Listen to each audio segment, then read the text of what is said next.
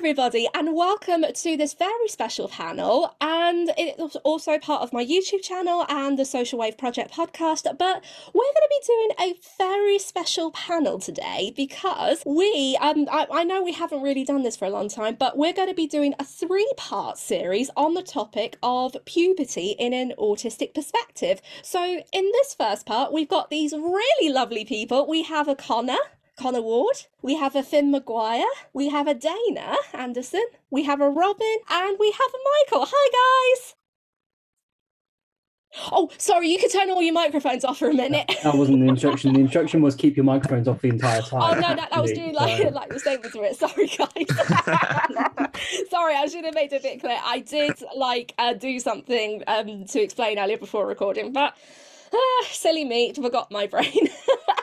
so we got all these wonderful guests joining us today, and I know that puberty is a little bit of a sensitive or a taboo subject, but these guys have been so amazing to come on forward and to actually start talking about it. And some of you actually jumped on at the last minute as well. So that is really fantastic to see each and every one of you. But I know that I won't go too big on what to say because we got to introduce you lovely lot. So um yeah, my my name uh changed to Robin. Um I go by they them pronouns, which um is still getting used to. I enjoy a lot of films and and things and yeah, I'm currently non-binary uh transmasculine. I'm going through transition in September with hormones. Um so yeah. So uh, my name's Finn. I'm 18 years old. I make videos on YouTube, uh, all about autism and just a lot of my experiences about it. Um, I've, I've talked at the autism show before, and going forward, I'm hopefully doing uh, a few more talks in the future. So that's just kind of what I do. Hi, uh, my name is Connor Ward. I am an autistic speaker, uh, neurodiversity consultant, trainer, ex social media slash current slash I need to get on with it. Um, I basically just work in whatever field I can to try and improve the lives for fellow autistic people. I do a lot of challenging of the existing uh, structures that exist in our society because they aren't built very inclusively. Um, and I've had the privilege of working with people like the National Autistic Society all the way to Strictly Come Dancing. So quite a random span. Um, yeah. And, and don't forget about Disney. Yeah, yeah. Because I know Disney's your big thing with the relaxed performances as well. So I, I was kind of a bit shocked, like, don't forget about Disney. Strictly Come Dancing was a relaxed performance. So yeah. yeah. Oh, that's true. That's true. Especially with the um, Strictly Come Dancing coming up as well. Hi, I'm Dana. I've spent the last year or so making YouTube videos about being autistic and being late diagnosed, especially in women with autism and all of that stuff.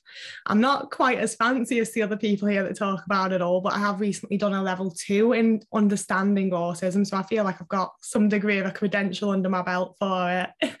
Oh, that's good. Good for you, Dana. That's fantastic. I'm Michael. Um, I'm 18 and I'm autistic. My type of autism is Asperger's syndrome. I am a um, singer songwriter, so I do a lot of my own original songs and song covers, and I'm also a YouTuber, and I also uh, do it into interview, my, interview many different people, including autistic people. Today, um, I know that um, you guys are the very first part of the series, so we're, we're going to try and keep it relaxed as much as we can. But this panel is designed to have the idea of um, just opening up about puberty, just to explain um what um uh, like um experiences how do you feel about puberty with itself what experiences you went through and how um the topic puberty can be more inclusive in mainstream and specialist schools as well. During a panel for those who haven't really watched before the panel is going to be something like an open conversation. And to run the panel, I'm going to open each conversation with a statement. So, a statement is not like a question, but it's just like an open uh, conversation. And what I do is that when I actually uh, say a statement, um, everyone can go one at a time just to talk about their experiences. And I know I've done this differently within panels before, but I'm going to try and make it relaxed as much as I can. And yeah, I think without further ado, we'll get into it. So, the very first statement is when I started puberty, I felt embarrassed about the changes which are happening inside my body. Uh, inside my body. Yeah, I think we're going to go with that because I think I had a bit of a hiccups. I don't think for me it was particularly embarrassed because I think, well, embarrassment is a very intense emotion. It, it, it wasn't embarrassment, it was uh, the lack, it was uninformed, is what it was. Um, because I, I was one of the people that like I wasn't diagnosed autistic at that age. I, I had no extra support in that area. I just got all the innuendos and such that you get in school about, oh yeah, you know, this stuff is going to happen. It might be like this, um, which meant that when I approached puberty, you know, there were things that that did confuse me because I didn't fully understand them. Um, so yeah, confusion was more more empowering for me than embarrassment because embarrassment is very much how it felt for other people, but I was too concerned with my own confusion. I think maybe it's slightly different between like men and women because for me, it's like being a girl and starting periods and all of that stuff. It was crippling embarrassment all the time and the constant fear that like embarrassment was on its way and something was going to go wrong. I was I was definitely like constantly embarrassed about everything through puberty. I think for me, um, I well in school, um, like yeah, I think obviously he's that's like about like with and blah blah blah blah. But I think for me as a person dealt with it, and obviously as a singer, obviously sort of PhD effect of being a singer as well, because obviously I'm autistic, so obviously sometimes it's like, what does that mean? But also as a singer, um, it obviously like changed my like voice Um, so I mean, like you know, I can still do like a very sometimes high range voice, but obviously I went from like you know like very being able to do a high skill to being able to do like a very certain type of high like pitch in my singing. So in that sense, it was like oh god, but you know I just I just live with it and just deal with it. I had emotional support or support to help me before and after I started puberty. I think, in terms of the kind of support that's offered during that time, well, I think it's probably unanimous that there isn't enough given towards autistic people in that in that time. Um, we do specific work to looking at transition periods for autistic people, whether that's moving from school into university, moving out, retiring, etc. There's many different transition periods throughout that um, throughout our lives, and um, the transition periods for autistic people are normally the highest uh, highest points of stress and anxiety. And puberty is one of them. Puberty is one of the largest ones, and it's one of the ones that happens simultaneously to many of the other transition points. Um, so any kind of transitional support wasn't there. Um, would have been nice, but yeah, uh, just kind of explaining this is how things have been, this is how things will be after. Um, we can't give you exact timelines as to when, but um, there's an expectation at least, so you've got some sort of uh, idea as to what could potentially happen. So what's your answer? What's your answer? Oh, my answer? Okay. Didn't expect actually to go in there. Okay, um, I need to retrace my steps because I think um with, with like the emotional support or support, emotional support I really cannot remember because um, being in your late 20s, it's really hard to remember. But I did get um, support at school. Um, I was in a mainstream school, but it's um, a girls' Catholic school as well as mainstream. But the learning support department uh, had, uh, well, the school had a special educational needs department. And I know that I didn't really get um, the help I was hoping to during my time at school. But one of the things that I'm so grateful for was helping me to actually go through the changes of puberty. So, for instance, um, it's like how to use sanitary products, what to do in an emergency situation, what um, you're going to have, and what are you going through during this transition and this time. And then also, I had massive support at home. But I think with the emotional support, I'm not really too sure, but the support, absolutely. I think it's one of the things I'm really, really grateful for the teachers and assistants for. Um, I think I just want to add on with the emotional support, um, the changes of like mood swings and things, because I found being autistic that um, uh, it kind of like it was a bit of a delay, and then it started to balance out when I got into my early 20s. But I felt like my mood swings with my transition of puberty uh, was later than other people that weren't autistic as well. And I think with the normal changes, um, obviously you had classes and things with other related things to do with the body and that. But um, I think for girls and boys, you wasn't really told like a change would happen, and you're like, oh, what's that? And then I think it was connecting with other people as well. Uh, yeah, talking about your experiences with other people going through it, it kind of helped a little bit. Yeah, in terms of support, um, with being diagnosed at seven, all throughout my time at school, I was at a mainstream school, but for the majority of uh, my time being at school, I was offered a lot of support, but I never really ever learned about what that support entailed just because I pushed it all away. I didn't really want to stand out from anyone else. You know, being in a mainstream um, mainstream school, I would have you know been standing out, getting that support. So I kind of pushed it all away. So of course, I never never actually knew what that support was. But then coming to the puberty side of things, once again, of course, I would have pushed that support away just like I did for the rest of my time. But I don't ever remember being offered support when it came to that kind of thing. I remember there being classes with you know whole groups of um, gr- whole groups of people, uh, and they're telling us like one thing as a whole, but you know no one was really taken aside and told something different or explained it in a different way. You know that, that they understand. It was just described to everyone as bulk in a way that they kind of just hope everyone understands when it really doesn't quite work like that. Just to pick up on something you said, Saz, actually, um, you mentioned that your school had a uh, SEND department, um, and that creates a valid point as to why so many autistic people are missed in having support services in school. Um, only 44 to 52% ish of autistic people have a learning difficulty on top of being autistic, meaning that for ease, let's just say 50%, there's 50% of the autistic population that aren't being covered by those kind of special educational needs services.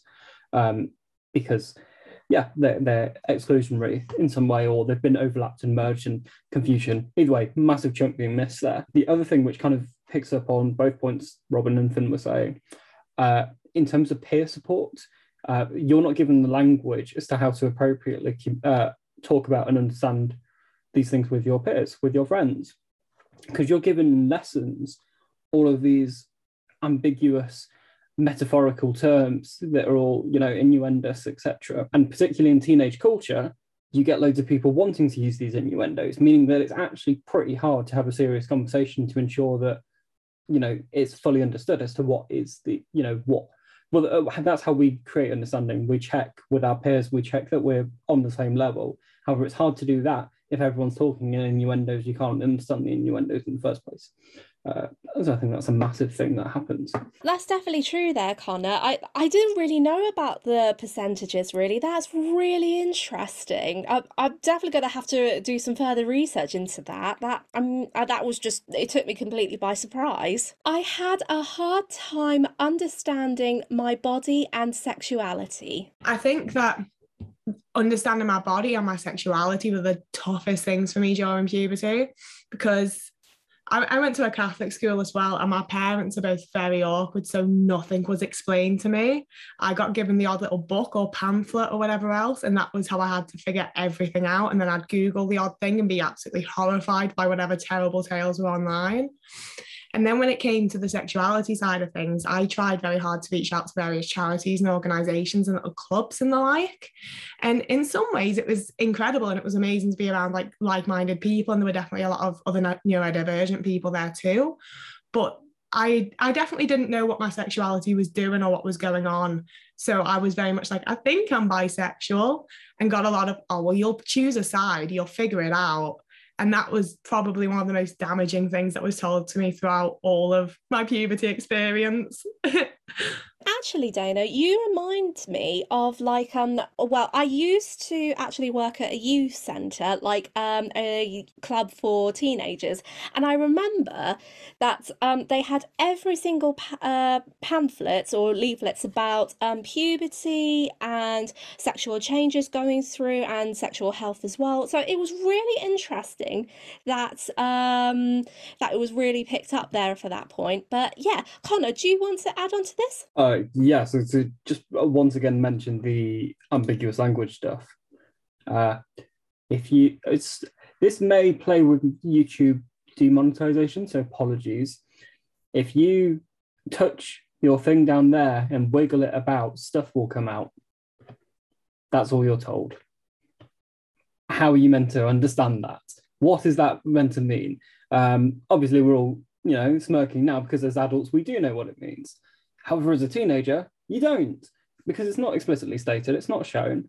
Uh, and that can lead to not only physical problems, but psychological problems because of the impact. It further, uh, you know, things like that can further separate the understanding between yourself and your peers and further alienate you. And that's not what you want to do. And on the point of sexuality, um, there's this whole culture of teenagers, raging hormones, yeah, you're meant to get your girlfriend straight away. That's what you're meant to do. You're meant to be like meant to be walking around thinking, oh yeah, she's fit, blah blah blah. That's what you're meant to do. You're meant to be raging with your sexuality in, in whatever way it's meant to be. Um, and you know, I had the thing that interests were apparently a dictation as to what my sexuality should be, um, which has not. But it's like, oh, but you like, you know, you said you like High School Musical. It's like that means you must be gay. It's like, well, no, I, I, I like musicals. Thank you. Um, and, and that kind of thing you know isn't helping just the general social development particularly in autistic people of people making assumptions about you based upon facts that aren't brought out. So it's a major thing that happens within the autistic population um, only amplified in that in that sexuality discussion i feel. I think with the uh, question um, obviously i'm came out uh, recently in my early 20s as transgender.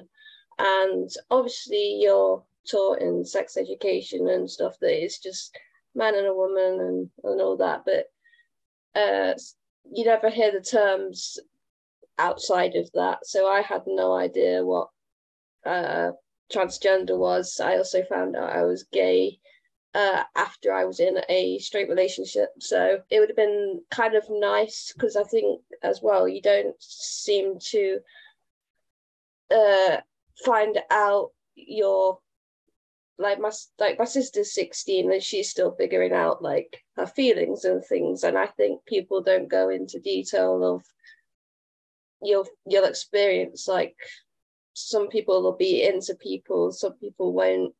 Um you, you know there's different ages where you'll figure yourself out sort of thing. I was bullied throughout puberty and um, this is just one example of this, and I won't go into too much detail for it. The one example of this is that a friend of mine who used to know someone at school years ago, she got bullied um, because um, the bullies decided to tip her bag on the floor and they would open her sanitary products just for a joke. And um, I, I know that's just one example of this, but has like anyone had experiences that um so that and Dana yes go on. I've I've had that exact experience so many times. And I think the thing that really annoyed me was the way that other girls would giggle. And it's like you know how it is. Like you know how unnecessary and ridiculous it is to like laugh and joke and be rude about clean sanitary products that I might need later that you've just wasted. And I think that it's it's funny to just be rude to people as a teenager. Like it's the funniest time to just be a horrible person, combined with the worst things sort of just happening to you. And it was just terrible. And combined with like just general bullying, especially because I grew up overweight. So there was a lot of just fat shaming and just horrible behavior in regards to that. It's the time that you're probably the most vulnerable because everything's changing and everything's different. And especially being autistic, the last thing I want is things to change and be different. So then to also be made to feel I almost felt like it was my own fault and like I had bought it on myself by going through the changes of puberty and by needing to have sanitary products in my bag and things like that. It was like it was my own fault almost. Oh, that's really awful, Dana. I'm really sorry you had to go through that. That that was absolutely awful. So I I didn't actually realise fully that I'd experienced bullying until after I'd left school. Because um, for me, what it what it was actually was the subtleties in how people were bullying. It was things that I just thought people were joking about. It's like, no, no, they were just being deadly horrible and you just weren't realizing what they were actually saying. Um, because kids are cruel. And um, one of the things that uh, is pretty common in autistic people at that age, uh, in that puberty age, in that transition age, is the disparity in what our interests are. Because, so say, well, Lego, let's take Lego of mine. Um, at that time, it wasn't cool for a 14 year old to still be into Lego. Um, and therefore, I felt the wrath of that when I had my minifigures pulled out of my bag, like, you've got minifigures, what's that about? um, you know, there's such a disparity there because, as I said, there's so much societal expectation about what you should be liking, what's cool, and what's not. When in reality, you know, autistic people are far more likely to still be into what they just actually enjoy as opposed to what they think they shouldn't be enjoying because everyone says they should. Um, so I feel that just that notion in itself really, unfortunately, encourages bullying because, yeah, kids are mean and not taught to just respect that if somebody else is enjoying something, let them enjoy, as long as it's not harming themselves or anyone else, of course. Uh, following on from what Connor says about uh, the interest, I think that's a very big one. Um, again, because of society expectations, uh, a lot of people think well, you're going to you need to find a relationship now and have feelings for people. It's a lot of the time where you get teased because you're either not into somebody or they'll go, you know, uh, oh, he's for you, go and ask him out and stuff. I remember one incident at my school um, in the early years where we were talking about interests as a class with the teacher, and we had to somebody had to read out your interests. Don't know why. it was part of something, an exercise of something, and I remember mine being very different to the other girls, and I thought, why is it? They sort of like giggled, and I thought, why? Why are they giggling? They're just my interests, you know. Uh, why are they not? What's wrong being different? Why does everybody have to be the same? So, um, what uh, Dana said, obviously, about being fat shamed and stuff, um, and I, th- I think a lot of obviously um teenagers obviously because obviously like when you're younger a lot of kids obviously when they're quite younger slim and then obviously obviously when you hit puberty your body changes and things like that and I think obviously when this happens, a lot of people get fat shamed because that you know the you know these changes and things happen. Um, and I had an experience once when um, I was when I was in secondary a few years ago, and this one particular lad um, said to me, "Oh, when's your baby due?" And it's like, well, first of all, I'm to call me fat. So, you know, they'll, they'll feel like obviously different spaces age, teenage. And what um, Paul was saying about, um, and Robin was saying about obviously interest.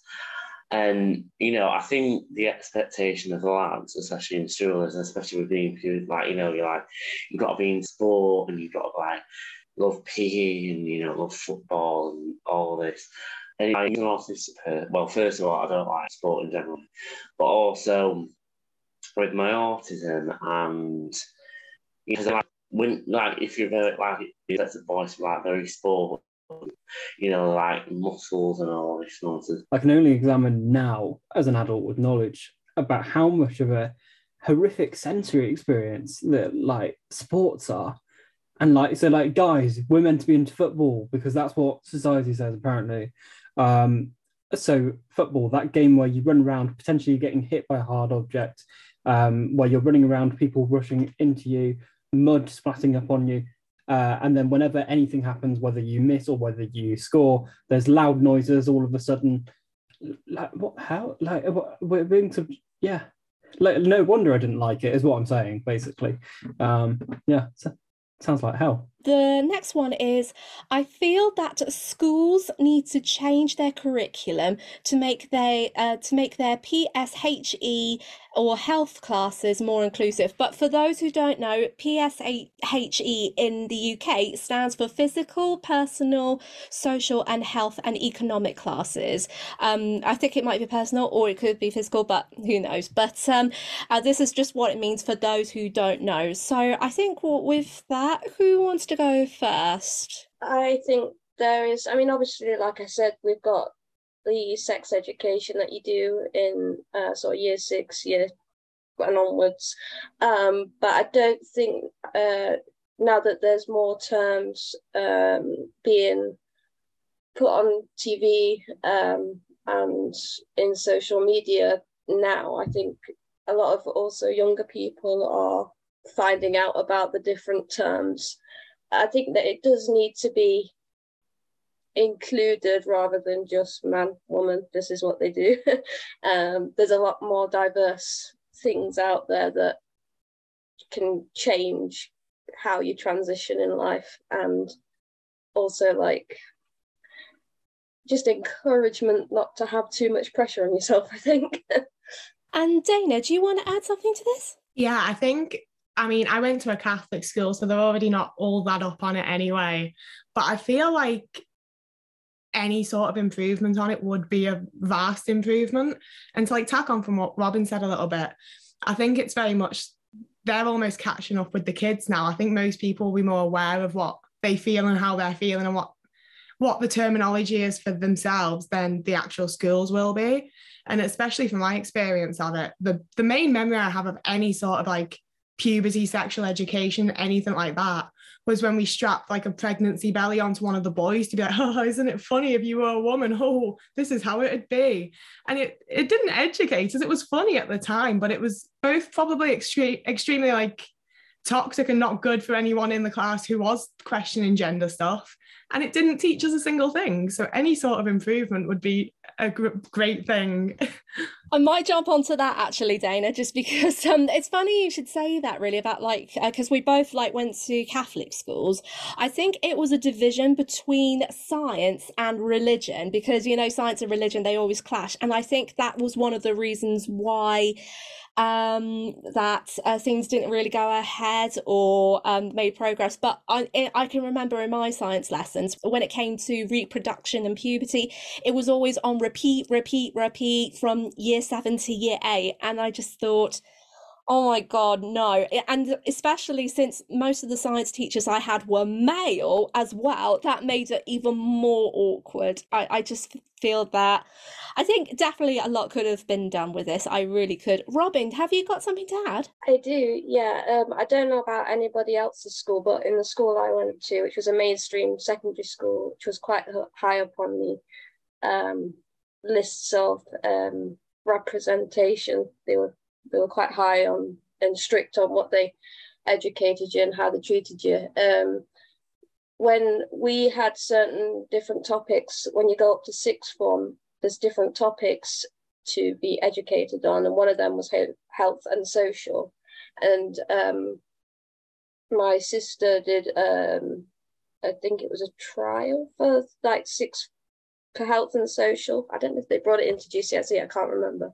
But she said that it kind of includes things about disabilities and all that, but you can't actually learn it until you go on to sixth form, which I thought was, well, why not bring that forward and have it as a diverse education thing, you know? I do feel like I'm just going to be like relaying um, a lot of stuff that other people have said, but as as I mentioned in one of my, my previous answers, uh, PSHE lessons or you know even science lessons where stuff like sex education was covered, it was all just a whole load of being uh, people being put into one room, explained in one way. This is sex. This is vaguely how it works. That's all we're going to tell you, really.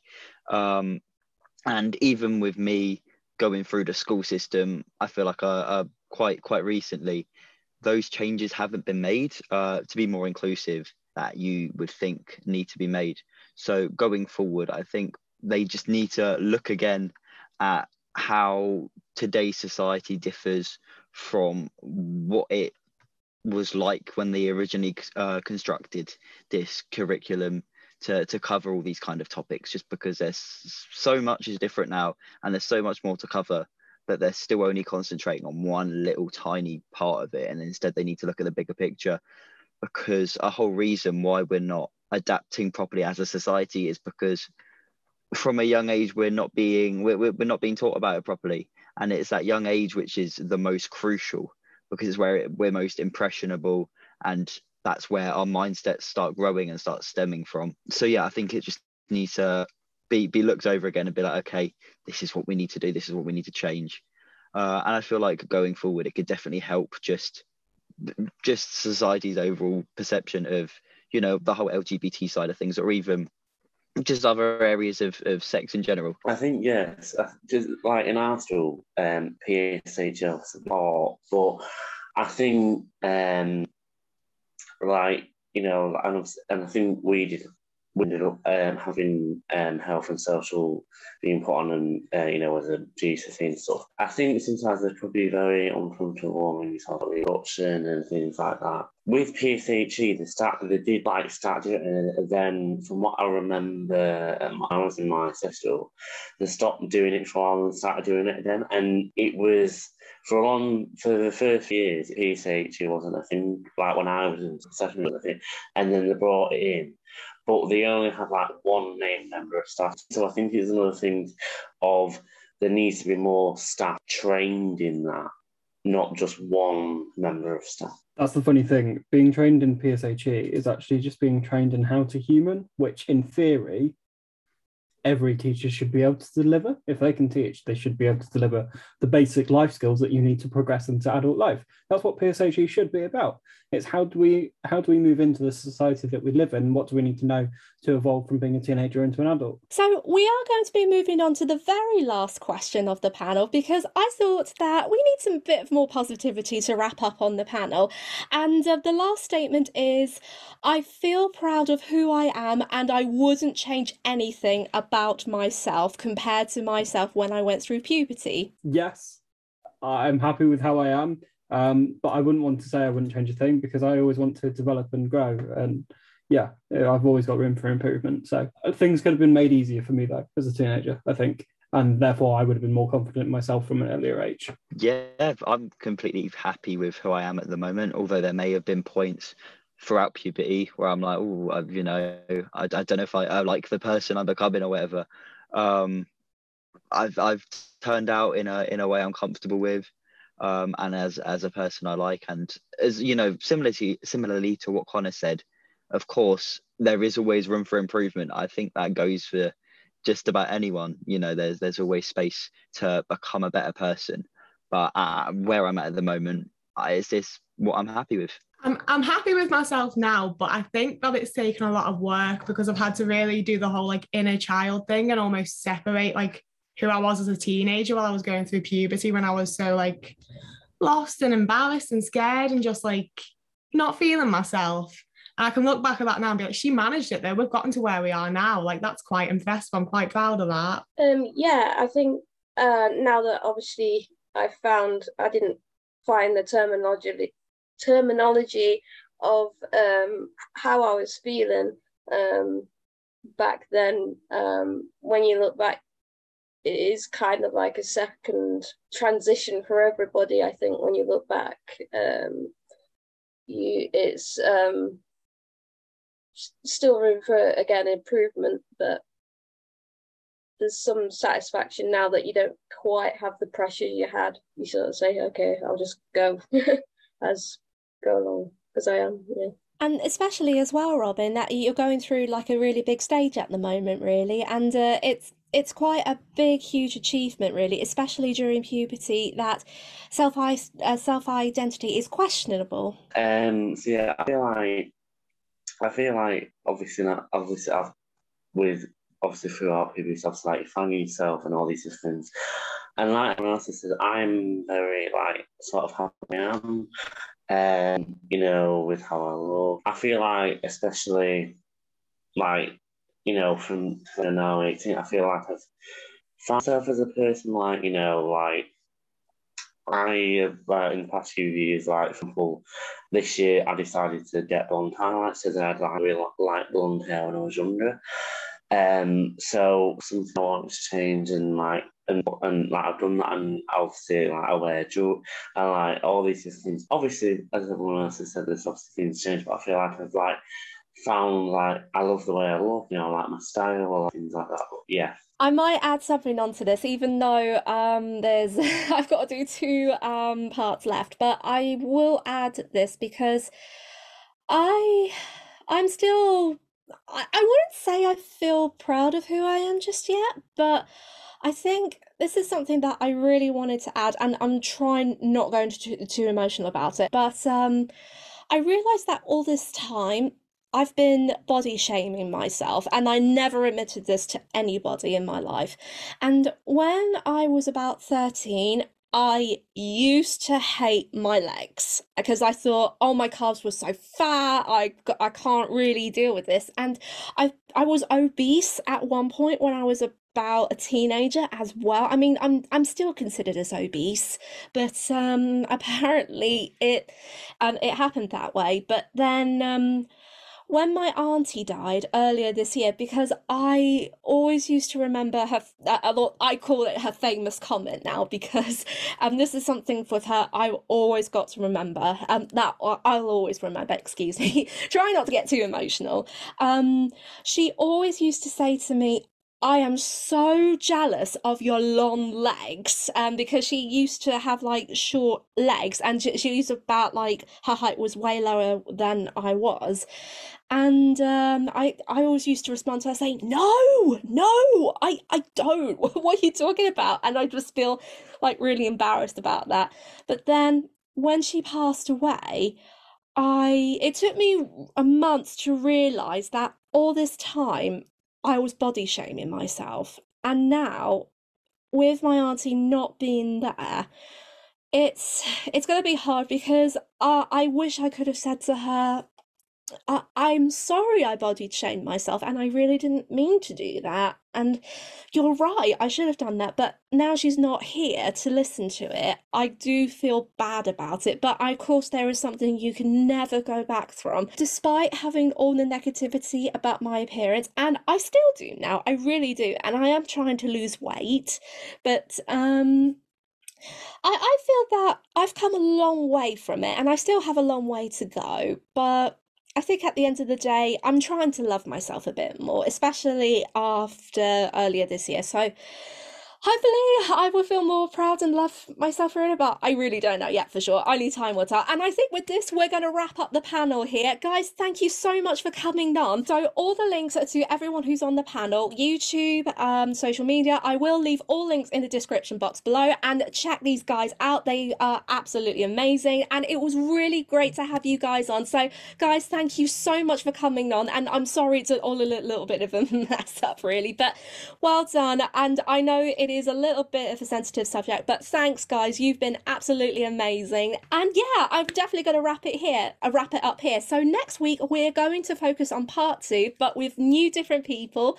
And until then, I'll see you next week. I hope you have a wonderful day and take care of yourselves. Bye.